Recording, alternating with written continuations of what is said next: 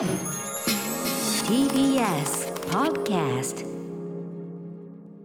時刻はろくじさんじゅっぷんになりました。じゅういちがつじゅうににち木曜日、 ティービーエス ラジオキーステーションにお送りしているアフターシックスジャンクション、パーソナリティの私ライムスター歌丸です。そして木曜パートナー ティービーエス アナウンサーのうないりさです。ここからはカルチャー界の重要人物を迎えるカルチャートークのコーナーです。今夜はじゅういちがつ限定のこちらの企画、アトロク秋の推薦図書月間。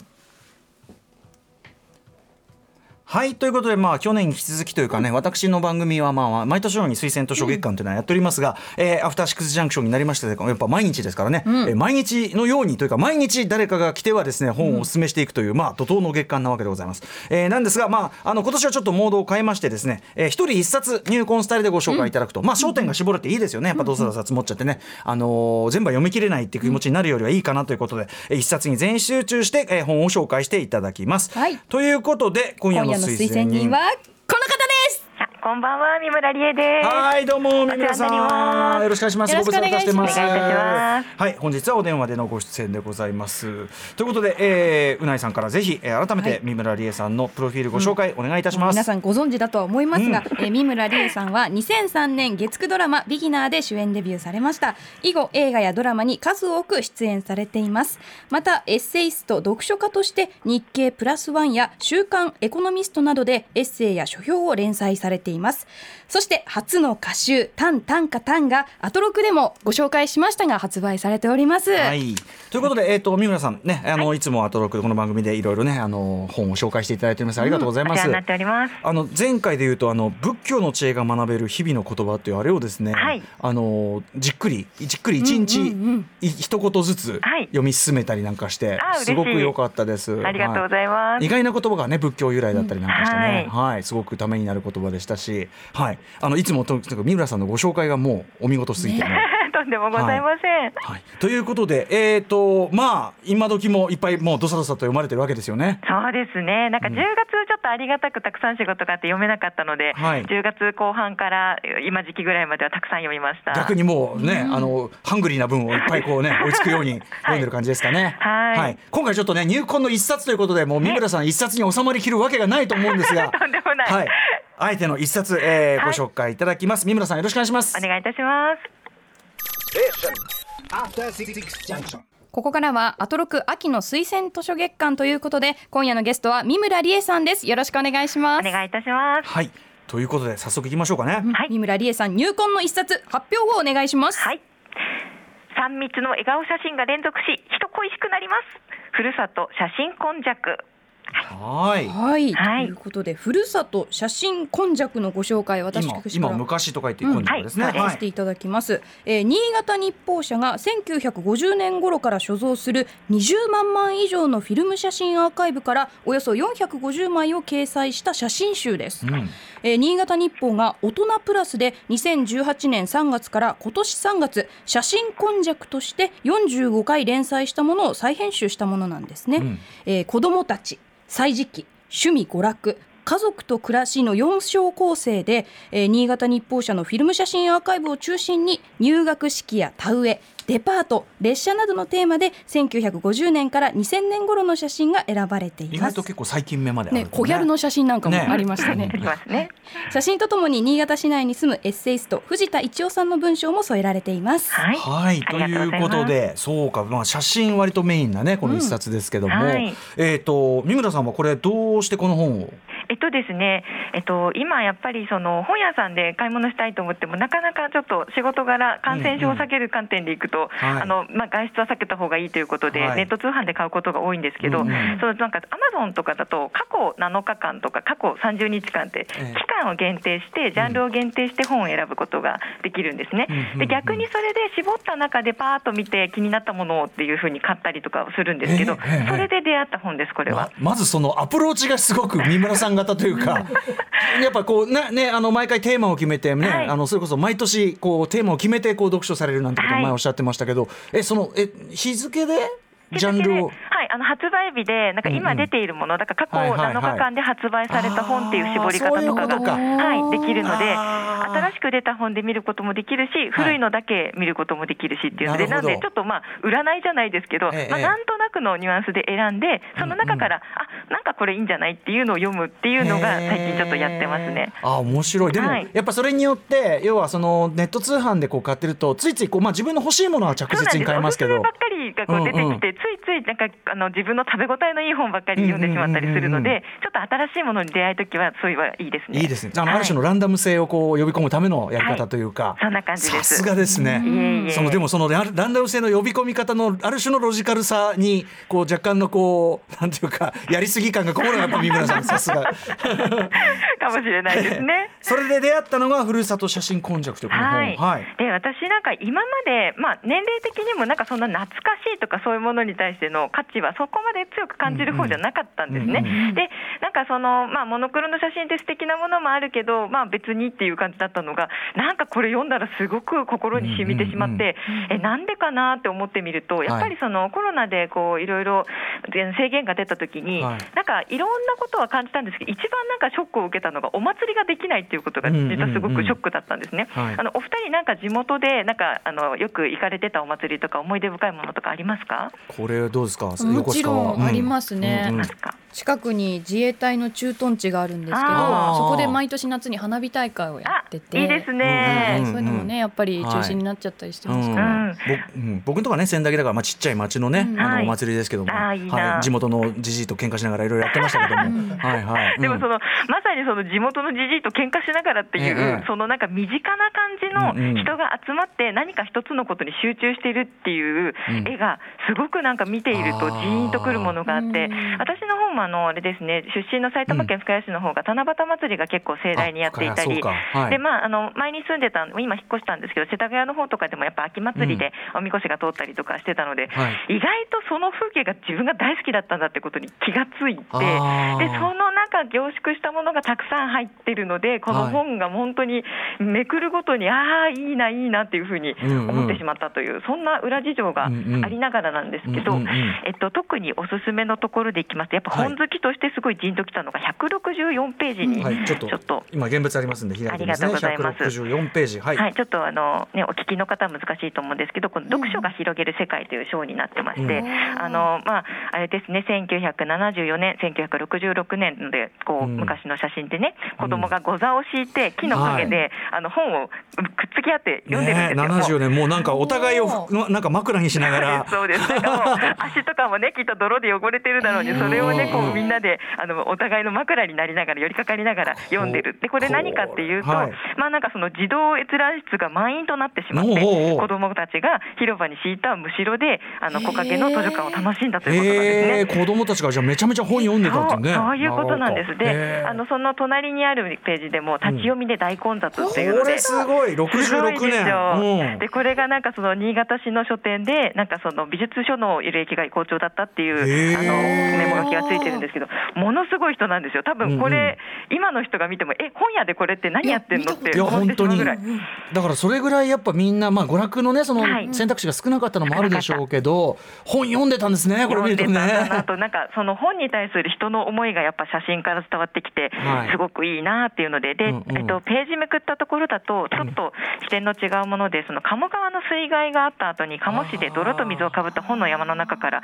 読めるものを選ぶ子どもたちという写真があって、やっぱりこういう中でもやっぱ娯楽っていうとあのこの時代は本っていうのが選択肢として強かったんだなっていうのがよくわかるような、うんうん、そんな写真も載ってますね、はい、なんか思わぬそういう災害天災とかに見舞われてもなんかある、ある種そこに文化の、ねはい、あのちゃんと残ったものを探すって姿としてもなんか今と通じるグッとくるものがある写真ですね。そんな感じですね。このね、あとこの横のせんきゅうひゃくななじゅうさんねんの漫画にお目ふける子どもたち、はい、いいですね。完全に世代的に私これなんでわかります。こいつこいつ畳でね長座で足伸ばしてねあの漫画が非常に有害視されて、はい、強く有害視されてた時代のまたね写真だったりなんかとかね、ねしてねそれがね今では鬼滅の刃がねあんなことになってね、ねすごい時代になりました、ね、はいそんなものもありながら、えー、と他どれにしようかな。いいですね、もう結構切り口がそれぞれねあの、はい、読書であるとかおすすめがいっぱいあるんですけど、うんうん、そうだなあ。でもあとちょっと驚いたところでいくと、はいはい、にひゃくにじゅうろくページ、はい、これもちょっと震災関連なんですけど、うんうん、その新潟地震関連のお写真が載ってるんですが、うんうん、その中で、えっと、あれですね、少女歌手時代の小林幸子さんが、おうおうおう、まあ、慰問でその地元の小学校を訪れて給油にあの学用品文房具なんかを配ったっていう写真が、せんきゅうひゃくろくじゅうよねんの時代でまだまだ全然少女の、そうで、あの幸子さんの表情が大変疲れている、うん、見てください、クマがすごいんですよ、うんうんうん、いくつぐらいですかね、まだじゅうだいぜん半ぐらいですか、じゅうだいぜんはんぐらいかな、本当だ、クマ、はい、書いたみたいな雲が、ね、そう、最盛期でものすごく忙しかったんだと思うんですね、うん、幸子さんが言い出して言ってるんじゃないかもしれないけど、うんうん、偉いなと思って、確かに確かに確かにで、なんか周りの子どもたちの嬉しそうな感じっていうのもね、ちょっと年下ぐらいの子どもたちにこう文房具を配ってる様子、はい、そうなんです。だけど年齢差がないはずなのにすごいなんか出てますよね、大人見て見えますね。そう、なんかこのあたりがなんか見ているとちょっと感じるものがまたありましたね。確かにもうここからやってきてね、小林幸子さんってあるとね、はい、彼女のいろんな芸風とかにも何かちょっとこうこれから見る目もちょっと重みというか厚みが変わる感じがしますね。見るとなんか元気になるなって、あの、ね、うんうん、豪華な衣装とかもあって、はい、思ってたんですけど、うんうんうん、あ、こういう地盤があるのから、からかななんても思いながら、巨大小林幸子とかもやっぱりね、ああいうのもサービス精神、サービス精神ね、サービス精神、本当にね、そうなんです。だからそういうのがこういうところで培われたのかななんていうことを勝手に想像してながらですね、うんうんうん、あとちょっとほっこりしたところでいきますと、はい、うん、にひゃくさんじゅうページ、にひゃくさんじゅう、はい、年を取るって悪くない、年取るって悪くないっていう項目があるんですけど、うんこれがね、なんかあのもう今の時代絶対やらないだろうというタバコの火付け競争、うん、これ面白いんだけどパン食い競争みたいな感じ で, で, でこれなかなかね魅力をね口で伝えるの難しいんですけどそのパン食い競争の紐が短くてみんなが中腰になりながら、うん、あの目をこうね寄り目にして一生懸命火をつけてると。でしかも参加されてるのが、えっと、老人スポーツ大会という銘打たれてるものなんで、うん、ろくじゅっさいいじょうのにひゃくにん余り、うんうんうん、みんなで必死にタバコに火をつけようとしてるいい顔したおじいちゃんがね、もうね、こんな遊び方があったのってもう面白いですね。めちゃめちゃ可愛いんだけど、運動会の一つの主役みたいな。まだまあこの時代、今だとね、もうなんかろくじゅうなんて働いてて当たり前っていうのが、老人というカテゴリーにまだ入られていた時代っていうところもちょっと感じまして、その時代感、これでも可愛いね。笑っちゃう写真。なんか面白いですね。そう、なんとまあね、あのタバコっていうものが今時代的にあんまりいいとされてないんですけど、でもなんか時代を楽しむ写真としては非常に可愛らしい、キュートないい写真だな。そういう意味であらゆる意味でなんていうかもう。なんかおとぎ話の中の、ね、光景みたいにホビ、ホビットの村に行ってなんかすごい楽しいお祭りがみたいなそうなんですよね。なんかその後書きの部分でなんか触れられているところで、はいね、その写真について人々の表情も今とは違う、うんうん、撮られ慣れていないためだろうか、弾ける笑顔や無心に何かに取り組む姿に圧倒されるっていう風に書かれてるんですけど、うんうんうん、本当にそうだなと思って、なんかそのなんていうんですかね、うんうん、やっぱその当時の最先端とかを切り取っているので、なんかそのもの自体に慣れてない人たちだったりとか、まあ、写真も慣れてないしっていうところの恥じらいみたいなところと、なんかその照れとワクワクとみたいなものが映ってるのがまたいいんだなっていうところもありますね。それこそ電話にドキドキで、もう電話っていうのはね一つのその新しいテクノロジーだった時代からの写真もありますもんね。はい、そうなんですよね。で、なんかその後書きの部分でいくと、その人がびっしりだなというところで書き出しが始まってるんですけど、はいはい、まあ、確かに本当に密な写真が多いんですね。うんうんうん、で、その理由っていうのはこのにじゅうまんまいの中からこう選ぶときにどの写真を選ぶか迷ったら画面がびっしりかどうかで決めるっていうことがあったらしくて、えーえーえーはい、でやっぱそのにぎわいっていうものとその人の雰囲気を汲み取ることを考えたという話で、ただこのよんじゅうごかいが続いた連載の終了期がちょうどね、あの今年のさんがつだったということで、まさにコロナウイルス拡大、はい、で世界で新型コロナウイルスの感染が急拡大、中密、中、えっと、密接などのさん密が起因され、びっしりは本当に過去のものになってしまうかもしれない、うん、でこの本の読者が方々が手に取ってくださる頃はどうなっているだろうか、ウイルスの早期収束を願い祈るばかりだが、もし戦いが続いていたとしてもこの本が読者の心を勇気づけるものであってほしいということで書かれてるんですけど、うん、この、はい、昔は良かった写真っていうのってでよ見るとこう読者の方が悲しくなっちゃうんじゃないかということも気にされてたんですって、うんうんうん、出版の時に。そしたらやっぱあのそうではなくて、あの輝いていた時代の写真を見てふるさとへの誇りを取り戻し元気を出してもらえたようだということで、うんうんうん、やっぱりその今ちょっとねなかなか気落ちしやすいところで、うんうん、やっぱ元気が良かった時代、何も気にしないでみんなでエネルギーをバーって発散できた時代っていうのは見るとすごくいいなっていうのをちょっと思いますね。これちょうどね、あのーうん、僕もまた別の写真のあれなんですけど、はい、その東京の昔のの風景を写したその写真展みたいのが、はい、あのあって、はい、でコロナ禍なんかでまさにおっしゃってたようなその、ま、あの街頭テレビをこうやってわーって集まって、まあ、多分力道山の試合かなんかを見てる人たちの人たち側の写真顔を撮ってる写真 で, いい で, す、ね、でやっぱりその全く今おっしゃったようなその感じその今この頃なんかもっと今より大変だったし物もなかったし、はい、でもこの一個一個の顔の輝き、うん、だからそのやってやれないことはないというかなんかそういう元気をもらうような感じが僕もすごくその時したんで、はいはい、まさにそれでもまさにそういう写真ばっかり詰まってるんですよ、ねような写真ね、はい、ふるさと写真今昔これ素敵っすね本当にいいんですよねで、うん、ちょっとだけ引用の文章本文のエッセイの部分をちょっと読ませていただこうと思います、はい、あのあれなんですねこの一番最終回のところがやっぱり素敵だなと思うのでちょっと、うん、あの春夏秋冬というところで春夏秋冬のところの表現なんですけど秋の部分からちょっと読ませていただきます、はい、秋は刈り取られた稲の香り小さな村祭りで子どもたちが遊ぶ花火の音そしてふと感じる金木犀冬になれば白く小さな柊木星が意表をついた爽やかな香りを漂わせそしてある朝そっと気づかされる雪の匂いその雪の中から赤い明かりのように透けて見える雪椿どれも素敵に思えたその時間その場所で出会った人たちや起こったことその思い出の一つ一つが心のふるさととこれは転勤で新潟を離れた友の言葉だまさに今そう思うということで、うん、ここの一節がまた素敵だなと思って、うん、なんかここあのなんていうんですかね感染症でわーっとなってから春がなかったような感じになったりとか、うん、秋もなんとなく味わいきれなかったりとかっていう、うん、なんかそういうなんかこう置いてきぼり感みたいなのがあったんですけど、うんうん、でもその時間その場所で出会った人たちや起こったことその思い出の一つ一つが心のふるさとっていうのがすごく素敵な言葉だなと思いまして、うんうんはい、なのでなんか今私たちが過ごしているこのね時期っていうのも、うんうんうん、きっとなんか後から思い返あそんなことあったねみんなで頑張って消毒マスクしたよねっていう風になっていくのかななんてことを思いました、うんうんはいはい、でまさにそれこそ写真の、ね、持つ効果っていうかその瞬間をパックするというか、はい、そうなんですよねことですもんねなんか今たくさんあの写真撮れるようになったのでなんとなくなんかこう写真も、まあ、今動画の方が上みたいな感じもあります、うんうん、YouTube とかも楽しいですしね、うんうん、なんですけどやっぱりその一瞬に込められた何かっていう、うんうん、その一つの表情から伝わってくるものっていうのが動いてる表情ではなくて、うんうん、その瞬間を切り取った時にしかないなんか密度みたいなものがあるなというところで、はいはい、なんかこう、うん、役作りではないですけど私はやっぱ役者、役者としてやっぱり人間のいろんなものを体の中に詰め込みたいという、はい、欲求があるので、うんうん、その意味でもすごくねなんか栄養になった本でしたね今回は、はい、人間のいろんなものを体に詰め込みたいってフレーズもこれもまた名言というかね金言という感じですいや素敵ですいやいやでも全然あのよく非常に分かりますそのね、はい、あの凝縮されたともおっしゃってましたけどやっぱりその表情っていうのがやっぱ動画だとこう流れていってしまうこの、はいね、この瞬間のこの顔言語化しなかなかされないこのニュアンスみたいなのはやっぱその一瞬にだけねこう切り取られたりするっていうのもあるし僕も最近すごいやっぱ写真って面白いなってやっぱすごく改めて思ってる時期でもあったんで、うんね、なんかあのコロナによってそのアナログなものの強さっていうのをやっぱり感じさせられる時代になったので、うん、よりなんか今読めてよかったなって私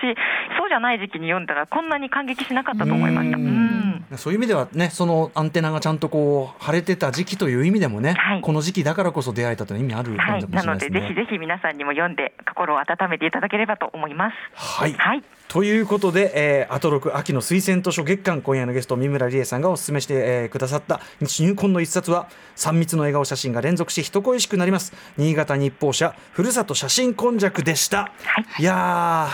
ー、うん、素晴らしいというか、ねうん、そしてやっぱ三村さんのプレゼンが時間尺の読みも完璧、うんいや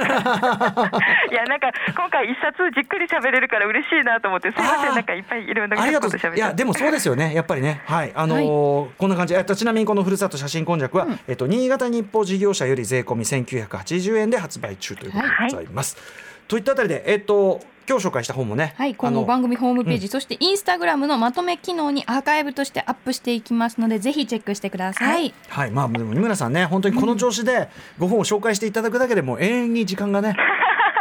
いけるというのはもうね本当他にも気になりますよねその日付で選んできたそう 他, 他の日付割りで選んだどんな本なんだろうね迷ってるときはぜひぜひやってください、うん、え例えばそれで思わぬあれを買い物したのと他にちょっと思いつくあたりなんかありますそうそうですね、今ちょっとパッと出てこないな、ごめんなさい、うんうんうん、でもあの割と結構おこんなもんがあったのかとか、うん、ありましたね、はい、あのなんかまた失敗もしますけどね、うんうんうん、なんかこうハウツー本で面白いかなと思って買ったらすごい女性への罵詈雑言がな、はい、えー、そんなの読まないありゃあれはまあそれは本当の外れですな、はい、いやいやでもあの、ね、あの本の探し方というか、うんね、やっぱそのアクシデントのね、そうそうそう、いい作り方っていう意味でもいいのを教わりましたやり方はね、はいはい、えー、三浦さんお知らせ事などありますか？あ、えっとですね、あのこちらで教えていただいたこともあるんですけど、あすいません、えっとえっと、映画の空に住むが公開中ということと あ, あとあの短歌の本を紹介していただいた流れでいくと、はい、短歌の連載を得ることができました。お、すごい、はい、ありがとうございます。それはどちらで？えっと、清流というあの主婦の方向けの雑誌なんですけれど、うん、そちらで、えっと、来年のいちがつ号からですね、うん、あのじゅうにがつ発売ですけど、うん、はい、えー、といやじゅうがつからのやつでやってるってことですね。はい、あのですね。はい。いやこれあの青山真治監督のその新作ね、早く拝見しなきゃと思って、三村さんのあの役がなかなかすごい興味深いというのを伺ってて。ありがとうございます。はい、なかなかちょっと厄介な人物なんですけれど、うん、えっとなかなかストーリー、あのタベちゃんが本当にすごく素敵な女性を演じているので、うん、見ていただければと、はい、はい、うん、思います。いやちょっとあの必ず次回お会いする時までにはちゃんとあの拝見しておきますので。はい、とんでもない、ありがとうございます。はい、ということで、えー、本日の推薦人は三村理恵さんでした。ありがとうございました。またよろしくお願いします。ありがとうございました。失礼します。さあ明日のこの時間は歌丸さんが最新映画を評論するムービーウォッチメンです。はい、えー、トム・ムーアとロス、ロス・スチュワート監督、えー、とだだカートゥーンカートゥーンサルーンの、えー、最新作アニメーション映画ウルフウォーカーを評論します。本当に文句なし。え